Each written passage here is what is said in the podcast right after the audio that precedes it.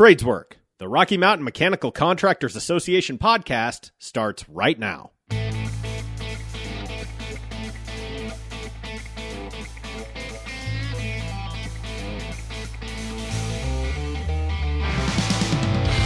Here's your host, Dave DeVia. Welcome to Tradeswork, the Rocky Mountain Mechanical Contractors Association podcast.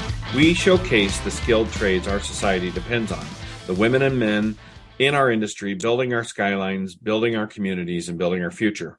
Our show starts now. One of the biggest issues facing the industry is the housing market. It's an indicator of our economy and provides us with insight into the work ahead for the industry, not just in the residential space, but commercial and industrial and institutional as well. Just a few months ago, the housing market was on fire. People were paying well over listing price and inventory was at a record low. Where are we today and what does that mean for our economy? What does it mean for the affordable housing space? What are the public policy challenges facing housing? Here today, help us understand all this is Liz Peetz. Liz Peetz is Vice President of Government Affairs for the Colorado Association of Realtors, a good colleague and a great friend. Liz directs the public policy efforts of the Colorado Association of Realtors and manages many functions of the Government Affairs Division, but she specializes in policy development, advocacy, and legislative affairs. Liz is also a licensed attorney in Colorado, Nebraska, and Washington, D.C.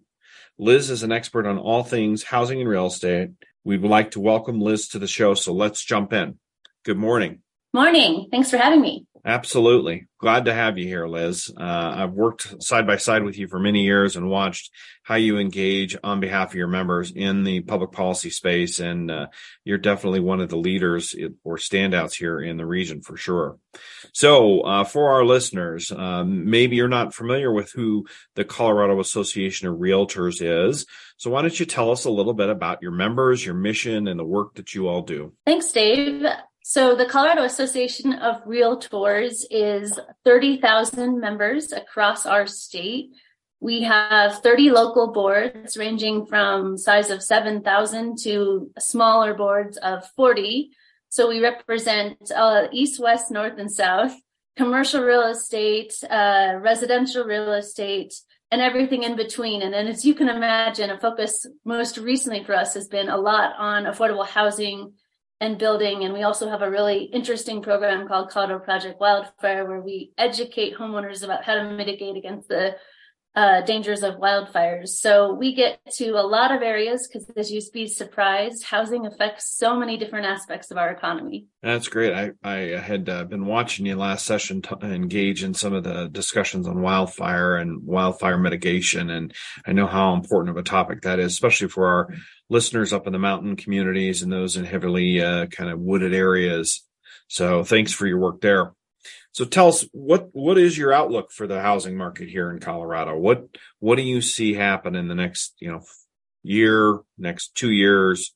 Uh, give us some insights. Well, since we're on the eve of elections, it's kind of like making election predict- predictions when you're thinking about the housing market. At the beginning of the year, we were seeing these crazy price escalations, and now we're seeing a slowing with the interest rates we have this saying in real estate that all real estate is local. And that's really true here in Colorado because it kind of depends on where you sit. If you're in the metro area or you're in the, the western slope, we think it'll still be a competitive housing market, but it is continuing to be challenging on prices and affordability. And that's probably not going away. But as we'll probably get into in, in a few minutes here, the market is changing and changing quickly. Yeah, talk to us a little bit about uh, interest rates and kind of the correlation you're seeing to you know uh, sales, uh, you know new new developments and things like that. So the interest rate change and the change we anticipate continuing to come as the Fed continues to act to slow inflation is really having a strong impact on uh, first time buyers but also general buying. When we were in the post pandemic phase where everyone wanted a bigger house or another room to do their remote work or school, we're seeing folks slow because their purchasing power is so much less. We're now up to at least 6.7 in interest rates.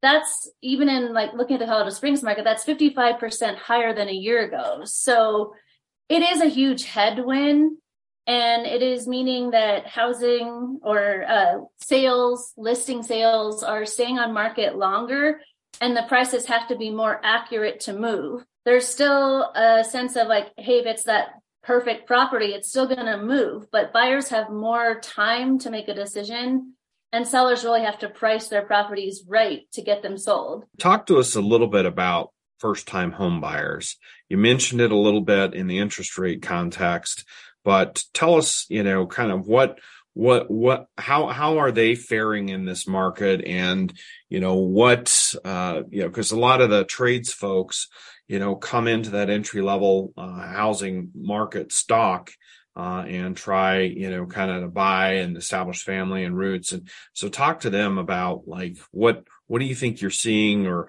what is this the rest of uh you know 2022 and the first couple quarters of 23 look like for them so it's a really interesting market right now because with the affordable housing push we've had in our state, we are seeing more folks want to build, and the building trades still have a lot of the same headwinds in terms of the supply chain and the labor. So we're building more and there's more inventory than there was because there's less fury in the market but it's still a drop in the bucket in terms of matching the demands. For first time home buyers, the single family median price in Denver is still 630,000. That's not affordable for anyone uh, making a middle to low income salary. We're still seeing folks relocating to our market with high salaries that have more ability to buy than the folks who grew up here or who don't have a high income salary and when we look at that extrapolated out to different areas, the front range continues to be a high, a heavy price increase.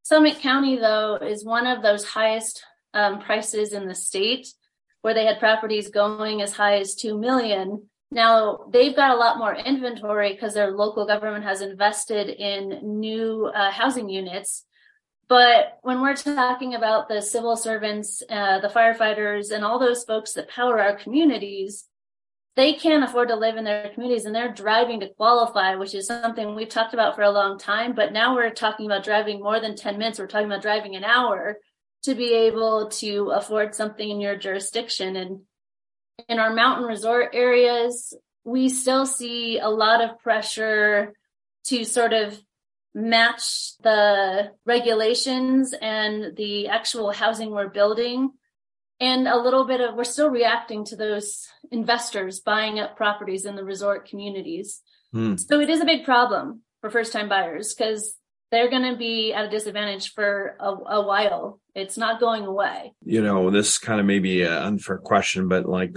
so how, how is the Colorado Association of Realtors kind of uh, working on that, or what what are some of the programs that you all are working to create for those first time home buyers, or or partnering with uh, first time home buyers on? Well, I'm glad that you asked that, Dave. Um, this isn't directly something that CAR is doing, but I know some of the financing and banking industries are doing. They are offering abilities for you to get a mortgage and buying down the rate or uh, allowing lower down payment funding to get into a home. That's one tiny angle of it.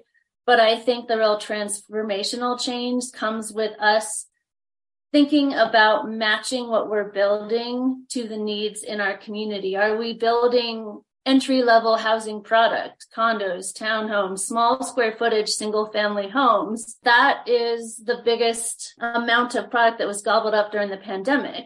And so as we continue to look at the capital and how we spend our affordable housing dollars, we need to make sure the entire continuum is supported.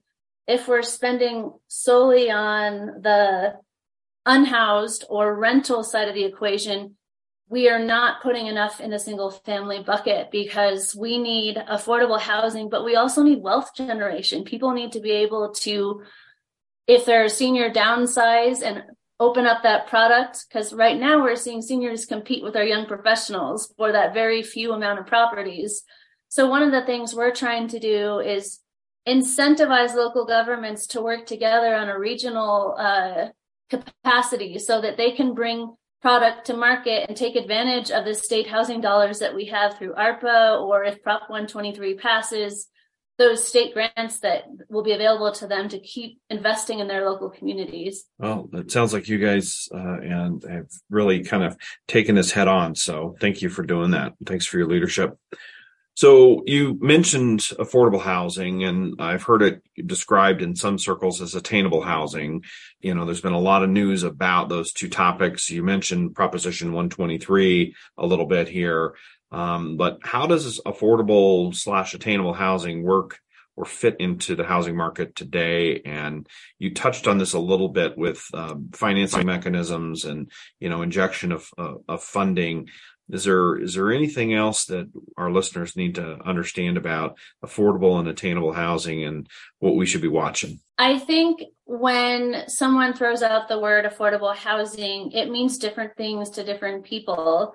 Technically, there is a federal definition under the Department of Housing and Urban Development, but I believe more and more we're talking about workforce housing. If we can't recruit employers to come to our state and take advantage of our highly educated workforce, we need to be thinking more about what can we do from the economic development and employment side. One of the things we do for education is 529 education accounts.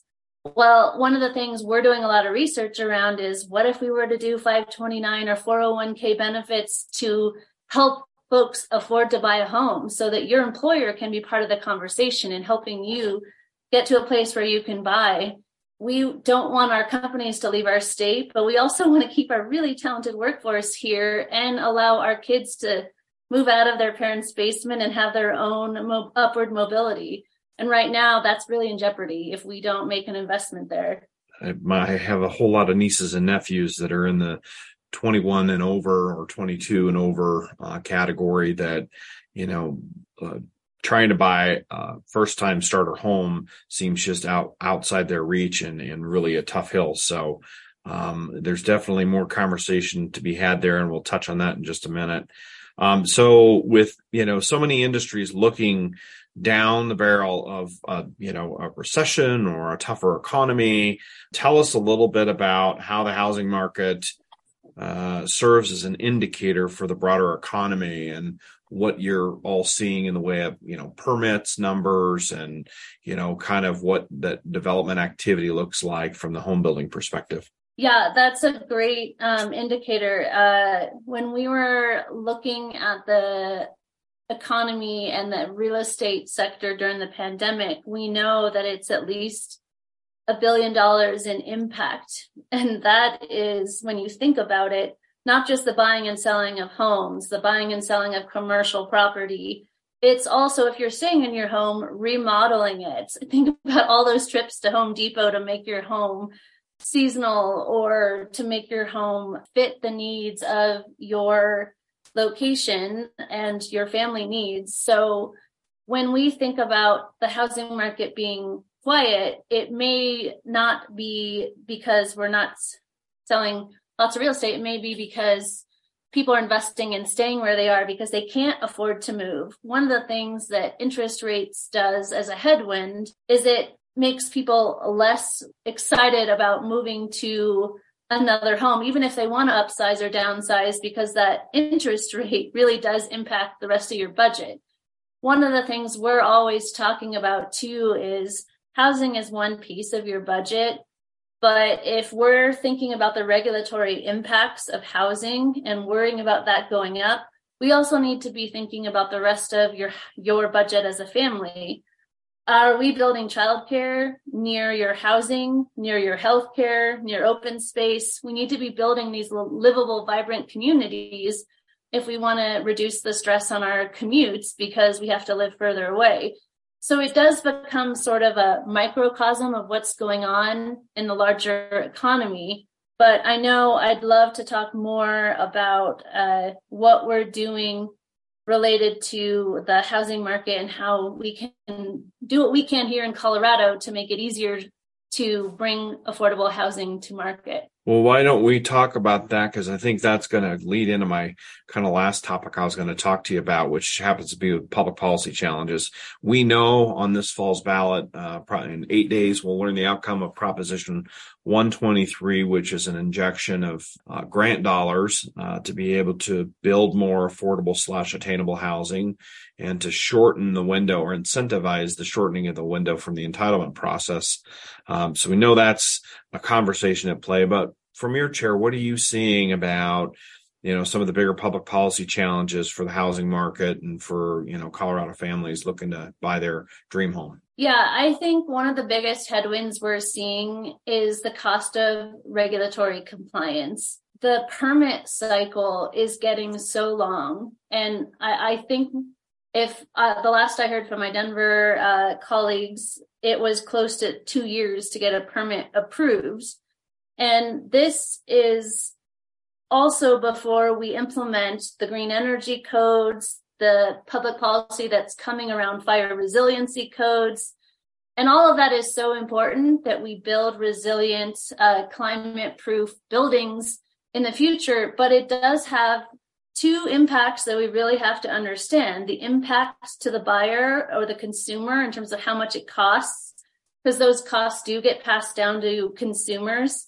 And we need to be flexible in giving them options and ways to comply over time but also, when we think about stacked regulatory cycles, if you have to comply with five different policy element requirements or mandates, they may all have a really good reason for going into existence, but they're stacked regulation and they're not all going to be taken at the same point in time in the permitting cycle. So that just lengthens the time frame to get anything built or remodeled.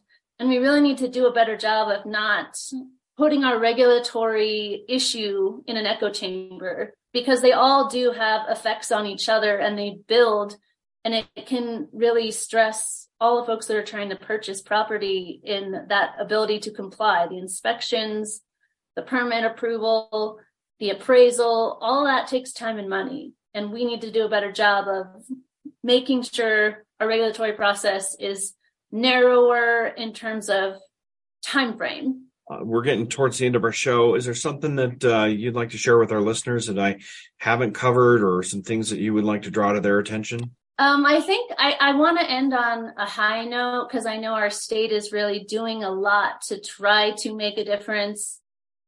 If you are not talking to your local government, uh, permitting officials, you should because there's a lot of state money out there in either the grants that we passed in 2021, the 2022 grants, and potentially what might happen after Prop 123. That money will be gone in 24 or 26. So I highly encourage you to get those products and uh, projects developed in your neighborhood. And if you can do anything. Go out and support a good project in your neighborhood that is really the best way that we can like keep making Colorado the place we want to live. But take advantage of those dollars out there; they won't be there forever. Well, Liz, it's been a pleasure. Thank you again for all the work that you do, and appreciate your insights today. Listeners, thank you very much for joining us today. Stay tuned for more industry insights, news, and information about the women and men building our skylines, building our communities, and building our future. Tradeswork is a production of the Rocky Mountain Mechanical Contractors Association. For more information about our organization, please visit rmmca.org.